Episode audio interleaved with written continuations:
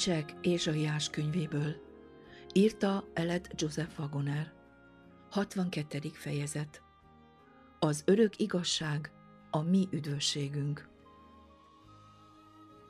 Wagoner prédikációja meghallgatható az Adventizmus megrázása Spotify csatornán. Ézsaiás 51. fejezet 1-től 8-ig terjedő versei Laud fordítása Hallgassatok rám, akik igazság után jártok, akik Jehovát keresitek. Tekintsetek a kősziklára, melyből kivágtak titeket, és a kút öregére, amelyből kiástak.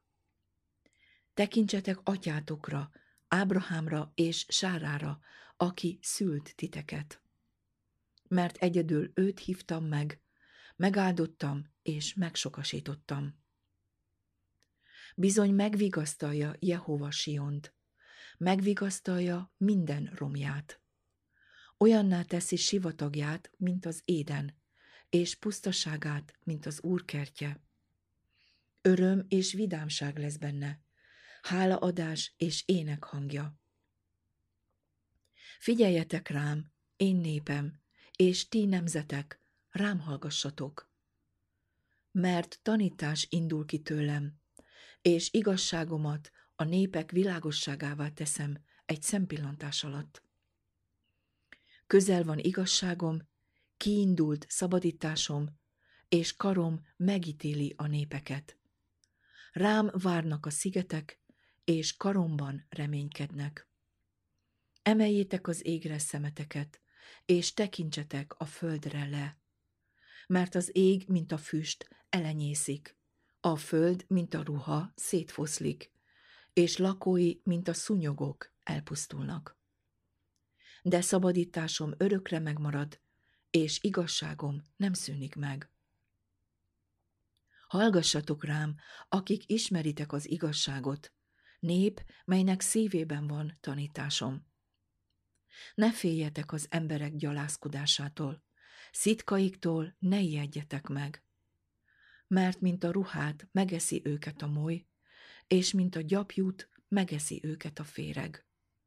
De igazságom örökre megmarad, és szabadításom nemzedékről nemzedékre.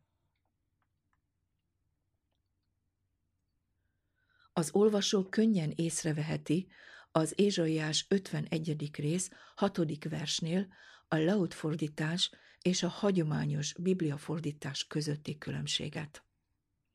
Egyesek talán elgondolkodnak azon, hogy mi indokolhatja ezt a különbséget, illetve hogyan lehetünk biztosak a szöveg mondani valójában, ha a két bibliavers fordítása ennyire eltér egymástól. Milyen hasonlóság lehet az ugyanúgy elvesznek és az elpusztulnak, mint a szúnyogok kifejezések között? A probléma könnyen megmagyarázható. Nagyon jól tudjuk, hogy az angol nyelvben számos példa van olyan szavakra, amelyeket hasonlóan írunk le, de teljesen más jelentéssel bírnak. Megértésük mégsem okoz nehézséget, mert a szövegkörnyezetből mindig kiderül, hogy melyik jelentésről van szó. Ugyanez igaz a héber nyelvre is.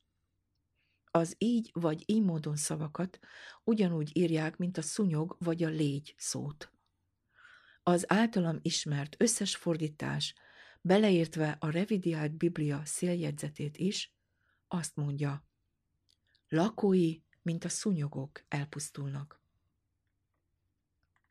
Csak egy kis gondolkodásra van szükség ahhoz, hogy megértsük, hogy mint a szúnyogok elpusztulnak, sokkal kifejezőbb, mint az ugyanúgy elvesznek. A mi fordítóink által preferált kifejezés tehát az, mint a szúnyogok elpusztulnak, amelyről egyértelműen kijelenthető, hogy az Úr ezt akarta valójában mondani. Ez nem annyira lényeges elem, de érdemes megemlíteni. Ábrahám az igazság egyik példája. Ezekben a Biblia versekben egy közvetlen felhívásról olvasunk azokhoz, akik az igazságot keresik, mert követni akarják az urat.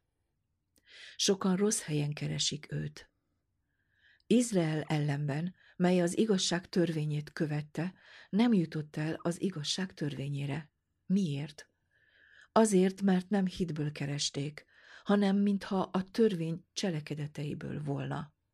Róma 9, 31-32 Ezért az igazság elnyerésének módjához a Biblia példaként Ábrahámra hívja fel a figyelmünket. Ezt olvassuk róla. Mert ha Ábrahám cselekedetekből igazult meg, van mivel dicsekedjék, de nem az Isten előtt. Mert mit mond az írás? Hit pedig Ábrahám az Istennek, és tulajdonítaték az őnéki igazságul. Annak pedig, aki munkálkodik, a jutalom nem tulajdonítatik kegyelemből, hanem tartozás szerint. Ellenben annak, aki nem munkálkodik, hanem hisz abban, aki az Istentelent megigazítja, az ő hite tulajdonítatik igazságul. Mint Dávid is boldognak mondja azt az embert, akinek az Isten igazságot tulajdonít cselekedetek nélkül. Boldogok, akiknek megbocsátattak az ő hamisságaik, és akiknek elfedeztettek az ő bűneik. Róma 4, 2-től 7-ig. Azt, hogy a pogányok, akik az igazságot nem követték, az igazságot elnyerték, mégpedig a hitből való igazságot. Ábrahám a pogányok egyike volt, és az Úr a pogányságból hívta ki őt. Lásd Józsué 24. rész, 2-3 verseit, ahol majdnem ugyanazzal a nyelvezettel találkozunk, mint a mostani ézsaiási tanulmányunkban is. Csak ő volt egyedül, akit ki lehetett hívni, de az Úr nagy gazdagságot adott neki, hit által, mert ha Krisztuséi vagytok, tehát az Ábrahám magva vagytok, és ígéret szerint örökösök.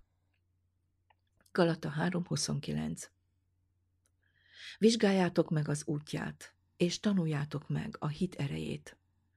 Tanuljátok meg, hogyan tud Isten minden emberi tényezővel szemben cselekedni. Nézzétek Sárát is, aki hit által nyert erőt az ő méhében való foganásra, és életkora ellenére szült, mint hogy hűnek tartotta azt, aki az ígéretet tette. Zsidók 11.11 11. Bizony megvigasztalja az Úr Siont. Így, ilyen eszközökkel fogja Isten felmagasztalni és helyreállítani Jeruzsálemet az evangélium hirdetése által minden nemzetnek. Isten kihoz a nemzetek közül egy hűséges magot, hogy örökölje az ígéret földjét, ahogyan kezdetben kihozta Ábrahámot. Itt ismét egy vigasztalást találunk minden egyes ember számára, mert bármennyire is magányos vagy gyenge az ember, Isten képes megsokasítani és nagyjá tenni őt.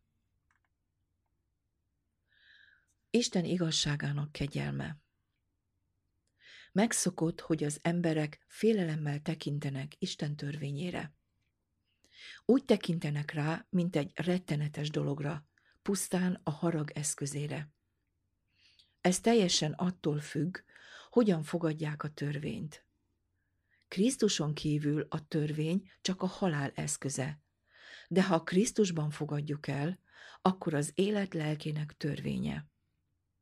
A kegyelem trónja, amelyhez bátran járulhatunk, hogy irgalmasságot nyerjünk és kegyelmet találjunk, alkalmas időben való segítségül, Zsidók 4.16, ugyanaz a trón, ahonnan villámlások és mennydörgések és szózatok jönnek. Jelenések 4.5 De nem szabad elfelejtenünk, hogy ugyanezt történt a keresztnél is, ahol az üdvösséget keressük. A sínai minden borzalma ott is jelen volt. Mégis a keresztől jön minden vigasztalásunk. A kereszt pedig Isten trónja volt, amelynek alapja Isten törvénye, és az élet folyója folyt belőle. A törvény nem ellentétes az evangéliummal, sőt, még csak nem is kell kibékíteni a kettőt, hiszen Isten törvénye Krisztusban maga az evangélium. Az igazság nem kell helyet csináljon az irgalomnak, sőt, még csak nem is kell összeelegyíteni egyiket a másikkal. Mert Isten igazsága az, amely megigazítja a bűnöst. Róma 3, 24-től 26-ig. De Isten szíve igazságos, mert Isten maga igazságos. Ezért, mivel Isten igazságos, és az ő törvénye az ő saját élete, az emberek megtanulnak bízni a törvényben, és reménykedni benne, és annak világosságában fognak járni. Isten törvényét szeretni kell, örömöt kell találnunk benne, mintsem, hogy félelmet keltsen, és elutasítsuk azt. Isten törvénye üdvösséget biztosít mindazoknak, akik Krisztusban elfogadják. Isten azt mondja, közel van igazságom. Igen, mert maga Isten nincs messze egyikünktől sem, és ő a mi igazságunk.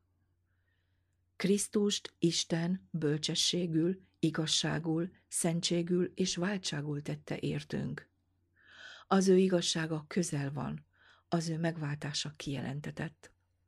Az ő élete igazság és üdvösség, és ingyen adatot mindenkinek.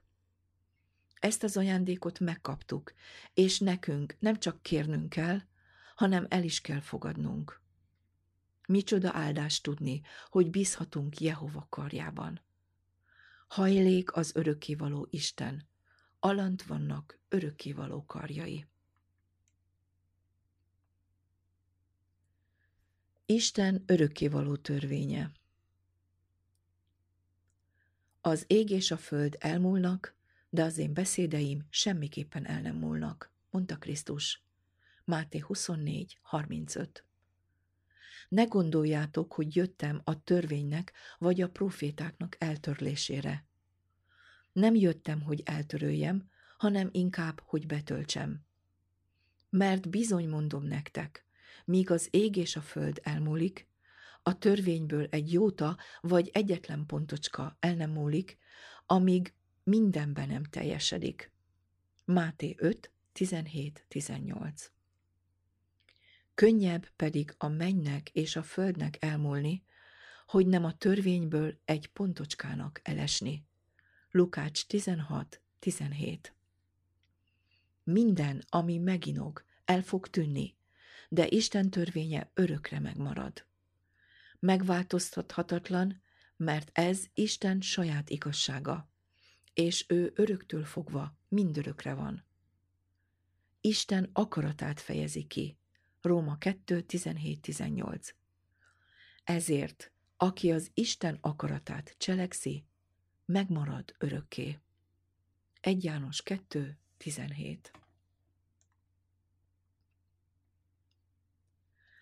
Isten igazsága maga a törvény. A tanulmányunk hetedik verséből megértjük, hogy Isten igazsága az ő törvénye.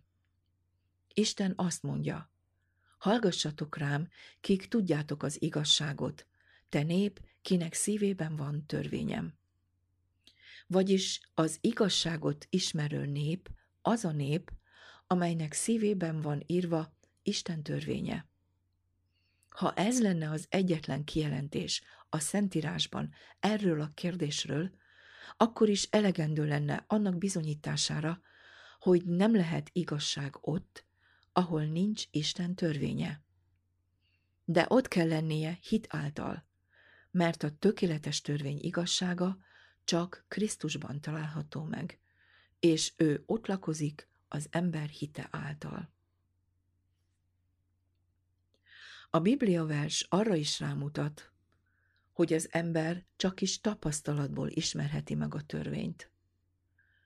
Mert szívvel hisszük, hogy megigazulunk. Vannak, akik olyan folyékonyan és harsányan beszélnek a törvényről, mint az ABC-ről. Lehet, hogy szép prédikációkat tartanak a megváltás tervéről, de semmit sem tudnak Istenről, vagy az ő igaz törvényéről, ha nem tapasztalták meg, az Úr üdvösségének hatalmát. Mi azt ismerjük, amit megtapasztaltunk, és semmi többet. A többiről csak hallottunk. A te igazságod igazság örökké, és a te törvényed igaz. 119. Zsoltár, 142. vers. Ezért Isten törvények kell, hogy legyen Isten népének pajzsa és páncélja a megpróbáltatás idején. Lásd 91. Zsoltár 4. versét. Isten törvénye lesz népének védelmezője.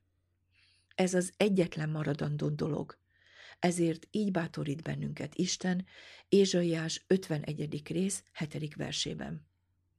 Ne féljetek az emberek gyalázatától, és szidalmaik miatt kétségbe ne essetek. Mert mint a ruhát, moly emészti meg őket, és mint a gyapjút, féreg eszi meg őket. Miért kellene tehát félnünk az emberek gyalázatától? Minnyájan Krisztusra estünk, és ő eltávolít belőlünk minden tövist. Nincs benne semmi szégyen, ha Istenért gyaláznak. Boldogok vagytok, ha Krisztus nevéért gyaláznak titeket, mert megnyugszik rajtatok a dicsőségnek és az Istennek lelke. 1 Péter 4, 14 Az ókori Egyiptom nagyon gazdag ország volt, és Mózes jól tudta ezt, hiszen a fáraó palutájában nőtt fel. Mégis Egyiptom kincseinél nagyobb gazdagságnak tartotta Krisztus gyalázatát. Zsidók 11.26 Ha Krisztus gyalázata ennyire gazdag az áldásban, akkor milyen gazdagnak kell lennie a dicsőségnek, amely kinyilatkoztatásra kerül. Olvassátok újra ezeket a verseket, és figyeljétek meg, mennyire hangsúlyozva van az a tény, hogy Isten igazsága és üdvössége örökkévaló. Ezért mindkettő változhatatlan. Ez a mi reménységünk. Sok hitvalló keresztény úgy gondolja, hogy az evangélium szolgáiként kötelességük, hogy az embereket Isten törvényének semmi bevételére tanítsák. Nem értik, hogy ezzel lesüllyednek a pogányok szintjére, és velük együtt gúnyosan ezt mondják. Szagassuk le az ő bilincseiket, és dobjuk le magunkról köteleiket. Az ilyen gyenge erőfeszítéseken Isten nevetni fog. Nekünk is nevetnünk kell próbálkozásaikon, hiszen Isten törvényének szilárdságában van az üdvösségünk. Ha Isten törvénye érvényteleníthető lenne, akkor ez azt mutatná, hogy kormánya gyenge, és hogy képtelen megvédeni azokat, akik az Úrban bíznak. Ezért a Zsoltárossal együtt mondhatjuk. Ének volt számomra minden parancsolatod bújdosásom hajlékában, és azt is, hogy mely igen szeretem a te törvényedet, egész napestig arról gondolkodom. És így legyen, hiszen Isten törvényének nincs határa, és többet tartalmaz, mint amennyit az emberi elme az örökké valóság korszakaiban fel tud fogni. Ha vágyakozunk az üdvösségre, ő meg fogja nyitni a szemünket, hogy meglássuk törvényének csodálatos dolgait. Az örök üdvösség Igazságom örökre megmarad, és szabadításom nemzetségről nemzetségre. Ezt jól jegyezzétek meg, mert egész életetekben segíteni fog. Amikor elborít a kételj, hogy vajon végig kitart-e a hitetek, és azon gondolkodtok, hogy a bűn és a betegség egyszer majd utolér, emlékezzetek az Úr e szavaira. Az ő igazsága örökkévaló igazság, és nem érvényteleníthető. Az üdvösség, az egészség, valamint a test és a lélek ereje, amit ő ad, mind örökkévaló. Az, hogy ma jól vagyunk, véletlen lenne? Nem Istentől származik az egészségünk? Kétségtelenül Istentől. Akkor, mivel Isten egészséget ad nekünk a mai napra, nem folytathatja a végtelenségig? Azt fogjátok mondani, hogy igen, ha akarja. Gondoljátok, hogy az Úr akarata nem az, hogy jóban legyen részünk? A leprás így könyörgött. Uram, ha akarod, megtisztíthatsz engem. És Jézus így szólt. Akarom. Azt mondta szeretett tanítványán keresztül.